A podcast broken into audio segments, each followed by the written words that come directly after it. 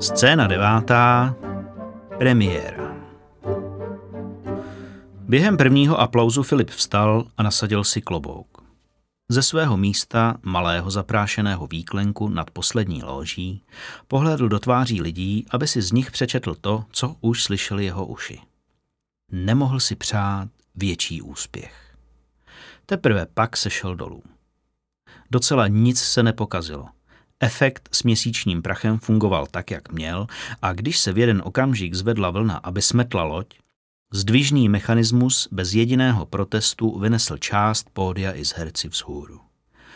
Diváci ohromení už tím, jak se jim před chvílí po obličeji přehnaly pablesky světla, aby zároveň zdi kolem nich vzplály, zatímco každý z těch studených ohňů měl tvar víly, v tu chvíli vyskakovali z křesel v opravdovém strachu o své hrdiny.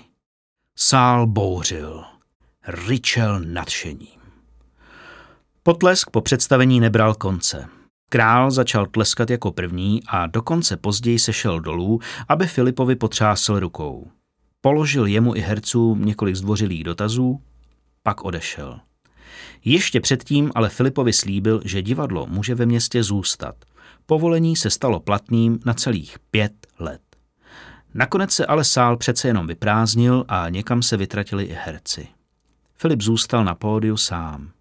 Osvětlovalo ho několik desítek svící na jevišti i dole v sále. Dokázal to. Opakoval si to stále dokola. Dokázal jsem to. První kamenné divadlo v říši Arte bylo na světě.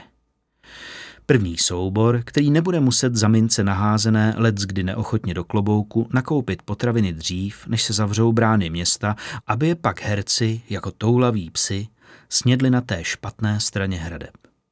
Dal jim důstojnost, kterou do té doby neměli, a to nejenom těm svým, ale také všem hercům v říši. Královská, ano, takhle o tom už uvažoval, herecká společnost. Pozoroval všechen ten prach, který svými chodidly zvedli z jeviště, jak se teď zvolna snáší v myhotavém světle k prknům. Částečky vesele tančily ve vzduchu, jako by také slavili.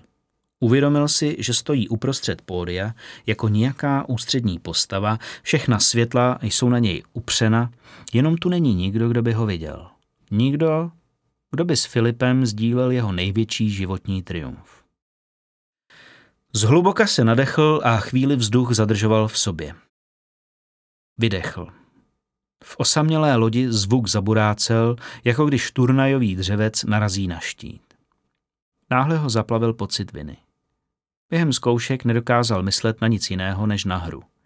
Daxien ho nutil být hluchý k potřebám ostatních, jejich citům, přiměl ho nevidět nic jiného, kromě představení. Jenom cíl byl důležitý. Spolu s tím, jak teď odcházelo napětí, si to všechno uvědomoval. Utápěl se v té vině a věděl, že teď bude mít touhu se všem, kterým během posledních týdnů ublížil, omluvit. Vždycky to tak bylo, jenom tentokrát to bylo horší, snad proto, že to netrvalo týdny, ale celé měsíce a také proto, že bylo v sázce o tolik víc. Kdysi snad byl Daxien jenom pouhým hlasem v jeho hlavě, ale nyní měl nad Filipem zvláštní moc. Navenek to byl Filip, kdo se jevil o ním hrubiánem, jenž se k citům ostatních stavil netečně, ve skutečnosti byl ale Filip často pouhým divákem, sledujícím své vlastní činy. Někdy s úžasem, ale většinou s odporem. Občas se pokoušel vzdorovat tomu, co ho jeho bratr nutil říkat a když to nešlo, tak alespoň obrousit ostří Daxienových slov. Před premiérou to ale bylo zpravidla marné a Filip jen zcela tupě opakoval, co mu v jeho hlavě starší bratr podsouval. Vzpomněl si i na to, co provedl včera. Přišlo to naráz a Filipa ona vzpomínka málem srazila k zemi. Styděl se. Bože, jak on se styděl.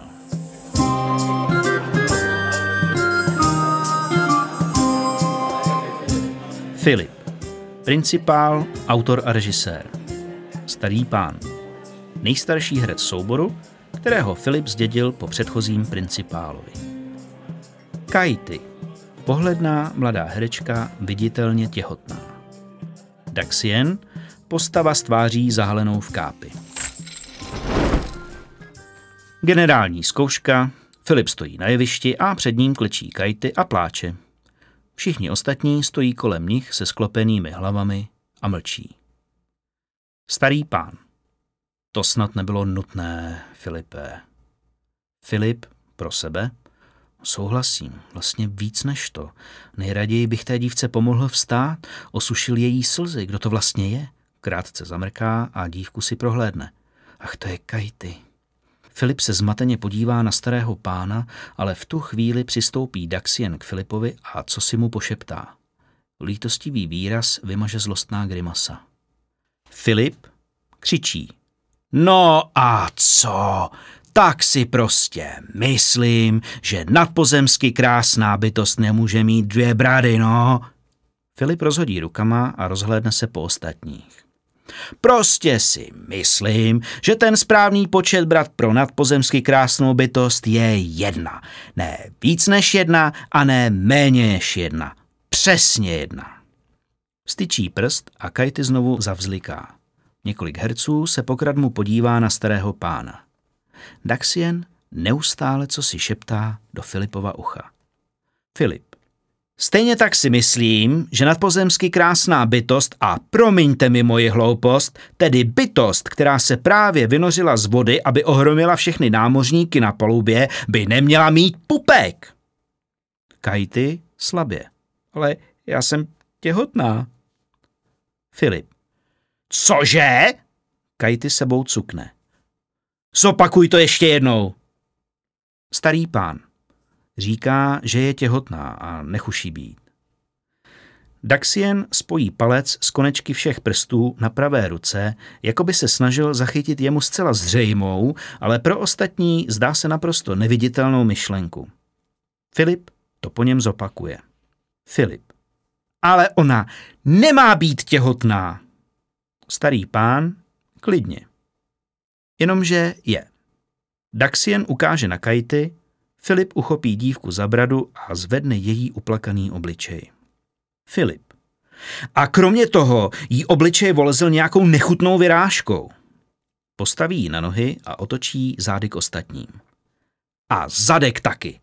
A já se vás ptám, může mít nadpozemsky krásná bytost obličej volezlý nějakou zasranou vyrážkou? Kajty s pláčem utíká ze scény. Filip. No nemůže, kurva, nemůže! Kam jdeš? Kajty se zastaví. Kajty. Pryč? Daxien znovu co si pošeptá Filipovi. Filip. Ale víš co? Běž. A už se nevracej, rozumíš? A s honorářem nepočítej, jestli tě tady někdy uvidím, nechám tě vyvést. Dívka zdvihne vzdorovitě bradu, ale pak se náhle zlomí a odchází ze scény. Starý pán. To nebylo nutné, Filipe, ta holka tě má ráda. Filip jako by ho neslyšel. Taková nezodpovědnost. Otěhotnět před premiérou, navíc před touhle, což pak nechápete. Jak je to důležité? Starý pán. Vyhazovat si ji neměl. Filip. Ale, a to její ňá, ňá, ňá, no to se prostě nedá vydržet. Starý pán. Žádnou jinou rodinu kromě nás nemá. Jak bude živit to malé? Taxien i Filip mávnou rukou v odmítavém gestu. Starý pán, je to tvoje poslední slovo? Filip se na starého pána podívá s takovou tvrdostí, až je div, že ten okrok neustoupí.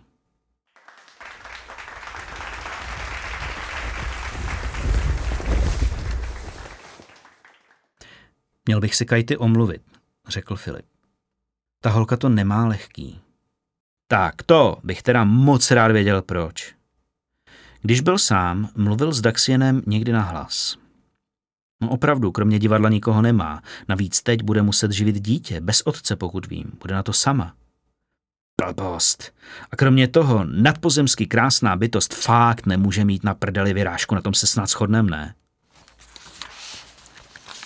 Možná pochopí, že jsem byl pod tlakem, řekl na to Filip. Že jsem zkrátka jenom chtěl, aby to bylo dobrý představení. A k ostatním jsem se taky hádám nechoval moc hezky.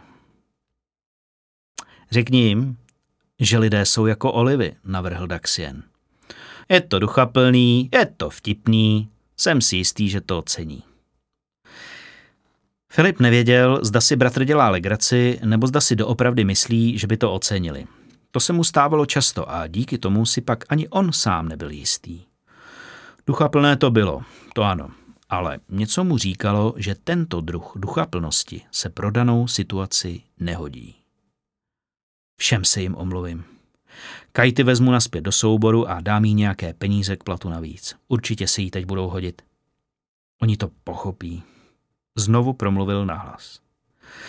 Daxien ve Filipově hlavě pokrčil rameny. No tak jak myslíš, hlavně, abys jim neřekl o mně. Filip mlčel, i když si nemohl pomoci a něco si myslel. A nebylo by to nakonec lepší? Vypadal bys akorát jako blázen. Filip sevřel rty, zkusil potlačit všechny své myšlenky, nevěděl, nakolik se mu to podařilo, ale Daxien už k věci nic neřekl. Filip věděl, že se herci po každé větší zkoušce scházejí dole pod divadlem, aby ji zapili a budou tam nejspíš i dnešní večer. Několik místností s nízkými stropy a širokými klenutými oblouky, kde si zřídili fundus. A přesně na tom místě mezi všemi rekvizitami a kostýmy, z nichž některé ještě před chvílí nosili nebo používali, v sobě nechávají prožité emoce doznít. Když tam teď Filip stál, slyšel, jak se spoza zavřených dveří ozývá veselá zábava. Tam na tom místě mu došlo, že mezi ty lidi uvnitř nepatří. Měli sami sebe. Naslouchal uvolněným hlasům a náhodným výbuchům smíchu a ani docela málo se mu nechtělo vstoupit. Zároveň věděl, že musí, jinak by se ještě více vyčlenil. A on byl soubor. Sundal si klobouk a opřel se čelem o rám dveří. Zároveň se pravou rukou dotkl jejich drsného povrchu a pomalu přejížděl bříšky prstů z hora dolů. A nebo možná pro tentokrát by měl raději odejít a nechat je vybouřit. Jen pro tentokrát. Pak se narovnal a strčil do dveří dlaní. Několik tváří se k němu i hned otočilo. Patřili těm, kteří seděli nejblíž. K ním se v zápětí přidávali další a jakkoliv byla místnost ještě před chvílí plná hluku a všeobecného veselí, náhle tonula v tichu a všichni upírali pohled na Filipa. Vůbec netušil, co by měl udělat. Předtím, než vstoupil, si umínil, že na sobě nesmí nechat znát pochybnosti. Měl by vystupovat sebejistě a uvolněně a strhnout je tím na svoji stranu. Věděl, že by to fungovalo. To jediné, nač se však v tu chvíli dokázal soustředit, bylo, aby nežmoulal rukama o kraj klobouku, který držel před sebou. Ani to se mu ale nejspíš moc nedařilo. Situace se už pomalu začínala stávat neúnosnou, ticho se natahovalo. Celou tu dobu měl na jazyku promiňte mi to prosím a dojděte někdo pro Kajty. Chtěl bych, aby se vrátila. Ale nemohl se k tomu přimět a pak už bylo pozdě. Starý pán se zvedl, vzal džbán piva, džbán stál trochu stranou ostatních a odlil z něj Filipovi do jednoho z volných korbelů. Podal mu ho a povzbudivě jej poplácal po rameni. Filip si vděčně přihnul a ani si nevšiml, že mu část vytekla na jeho dokonalou vázanku. Kola zábavy se znovu stěžka začala dávat do pohybu. Filip se posadil na lavici vedle starého pána a nechal čas plynout. Ulevilo se mu. Nutno podotknout, že tu byly jisté náznaky, které bychom mohli nazvat varovnými a kterých by si Filip za normálních okolností nejspíš všiml. Jenomže ten pocit uvolnění, že ho vzali mezi sebe, že mu odpustili, pochopili ho a smáli se s ním a připíjeli si, stále dokola ho jednoduše uchlácholil. Hlava mu valem těžkla pod nápory piva, medoviny, vína, pálenky a také jisté látky, kterou užívají odvážnější léčitelé krátce předtím, než svému pacientovi otevřou břicho. Oči se mu nejprve zavřely a později hlava dopadla na desku stolu. Svědkem pozdějších událostí se tedy stal pouze Daxien, na něhož alkohol ve Filipově krvi neměl žádný vliv. Vůz už čeká? Zeptal se někdo ve tmě. Čeká, odpověděl mu jiný hlas. Fajn, takže já ho vezmu za nohy, vy ho popadněte za ruce. Daxien cítil, že je Filipovo tělo neseno nahoru po schodech. Čas od času se Filipovi v opilosti otevřely oči a Daxien si alespoň díky tomu mohl snáze zařadit hlasy. Poprvé se mu mezi víčky objevila malá škvíra ještě na schodech. Jednomu z nosičů totiž sklouzla ruka a Filip se praštil hlavou o nějaký schod. Co si nesrozumitelného zamumlal. Dávej kurva pozor. Ale co, dobře mu tak, hajzlovi. Po druhé, kdo si Filipovi na malý okamžik od sebe odtáhl víčka násilím a přidržel je mezi palcem a ukazovákem. Byli v chodbě, v zadním traktu budovy, kudy obvykle herci po zkoušce odcházeli domů. Skláněla se nad ním jakási silnější žena. Držela před sebou louči a snažila se s ní svítit Filipovi do obličeje. Kolik si mu toho tam dal? zeptala se. Všechno, odpověděl někdo za Filipem. Zbláznil ses, zděsila se žena, aniž by přestala zkoumat reakci Filipových zorniček. Říkala jsem ti, dej mu toho tam polovinu. No tak proč si mi to dávala celý ženská? No pro případ, že by korbel zvrhl, nebo z jiného důvodu nevypil hlavo skopová. No jo, kdo mohl vědět, že bude pít jako duha, rozčiloval se ze zadu hlas. Žena Víčka zase pustila. Několikrát se potom Filip zřejmě probudil ještě během jízdy kočárem, ale všechny tyhle okamžiky Daxienovi splynuli v jeden. Jediné, co si z nich pamatuje, je obličej Vosky, který se na něj tu a tam otočil. Filip by ho snad ještě poznal, ale Daxien se nemohl rozpomenout, kde už ten obličej jenom viděl. Unavená tvář s prořídlými vousy, které pamatovaly lepší časy. Změnu místa Daxien definitivně zaznamenal až zase v přístavu, zejména proto, že ten smrad z mrtvých ryb Filipa skoro probudil. Ležel na studené zemi a nad ním se sklánělo několik postav. Většinou to byli členové souboru, ale skláněl se nad ním také jakýsi námořník. Byl zády k nějakému světlu a jevil se proto úplně černý. Takže jste se rozhodli, konstatoval. Starý pán se podíval na Filipa, ale neřekl nic. Namísto toho se otočil na divadelního pokladníka, ten mu podal měšec a starý pán ho potěškal v ruce. V tu chvíli se ozval slabý dívčí hlas. Tohle bychom neměli dělat. Starý pán se za hlasem otočil. To říkáš zrovna ty, Kajty, které tolik ublížil? Dívka se hryzla dortu. Já vím, ale Nemůžeme prostě divadlo opustit? Odejít od něj? Z místa, kam Filip neviděl, se ozval jiný mužský hlas. Tak, to zase pozor. Není to jenom jeho úspěch? Všichni jsme se na něj nadřeli. Já už mám toho věčného potloukání se od štace ke štaci dost. Kajty se několikrát nadechla a chtěla odpovědět, ale nakonec se zmohla jen na On není zlý. Já to vím, Vím, že někde uvnitř je to dobrý člověk. Kdo si se dost opovržlivě zasmál. No, v tom případě musí být zakopaný opravdu hodně hluboko. No bodejť, většího ksindla jsem v životě nepoznal. Ozvalo se ještě několik podobných poznámek, které doprovodily mnohohlasné souhlasné mručení. Takže? Vložil se do věci znovu námořník. Ano, rozhodli jsme se. Starý pán podal námořníkovi měšec. Byla v něm skoro polovina peněz, které utržili za dnešní premiéru. Námořník do měšce nahlédl, vzal zkusmo jednu minci mezi zuby a pak kývl. Toho rána, když byli vyzvednout opožděný náklad, Filip námořníka zahlédl na molu. Kdyby byl při vědomí, vzpomněl by si na něj. Měl na rameni vytetovaný strom a ještě jednou věcí se námořník lišil od všech ostatních v přístavu. Bylo by vlastně těžké si ho s někým splést. A co s tímhle?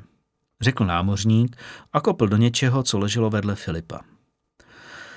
Starý pán pohlédl dolů. Na zemi ležela kniha se zlatým nápisem Pohádky o rovenu.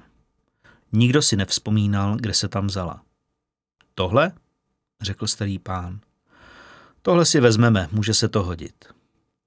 Náhle se všichni kam si vytratili a Filipovo tělo bylo dlouho a hrubě někam neseno. Zacházelo se s ním jako s obilím, kterému se druhý den ráno neobjeví modřiny. Nakonec tvrdě dopadl na zem a tam zůstal ležet. Obklopilo jej ticho a tak to mělo ještě nějakou dobu zůstat. Forbína Celý zbývající den se kolem šibenice trousili občané města Moharn, kteří se z toho či onoho důvodu nedostali na popravu. Jak se však na náměstí snášela noc, zástupy čumilů řídly, až se z nich stali ojedinělí kolem jdoucí. Někdy poté, co zavřela krčma u šíleného papouška, která prožívala špatné časy, ale dlouho předtím, než zavřela krčma u veselé tanečnice, která prožívala naopak časy rozkvětu, a to zejména díky tomu, že těch tanečnic bylo dvanáct a nebyly to žádné upejpavky, si jeden z těch ojedinělých kolem jdoucích všiml, že oběšenec z provazu zmizel. Nejprve se rozhořčil nad tím, co je to za způsoby sundat kriminálníka dřív, než začne zavánět na 12 kroků, ale pak si všiml podivně klidných lvů. Osmělil se přijít blíž. Když uviděl otevřená dvířka klecí, pořádně se vylekal. S hladovými lvy totiž není žádná legrace, to ví každý. Ty potvory vám ukousnou hlavu raz, dva. Záhy mu ale došlo, že tihle lvy už nikdy nikomu hlavu neukousnou. A také to, že zbytek své mizerné existence stráví roztažení na stěně nějakého loveckého zámečku. Kolem jdoucí tedy zburcoval stráže a město Moharn vzdor pokročilé noční hodině znovu ožilo. Až do samého rána městem pochodovali vojáci, ale nenarazili ani na tu nejmenší stopu. Všeobecně se pak mínilo, že kumpáni z Vahargemovy bývalé bandy si došli protilo svého šéfa. Jednak, aby ho uchránili veřejné potupy, a pak také proto, aby dali vzniknout nové legendě. S tím pak byla celá věc uzavřena. O týden později rozrušila obyvatele přístavních domků událost, během níž dcera obchodníka s kořením objevila během své procházky v přístavu tělo námořníka, jež celé nafouklé vyplavalo pár kroků od mola. Námořník měl na paži vytetovaný strom a to holčičku zaujalo. Břicho námořníka bylo propíchnuto hákem a jeho tělo vytaženo na břeh. S Vahargemovou popravou, která stále ještě žila mezi lidmi, si však událost ku podivu nikdo nespojoval.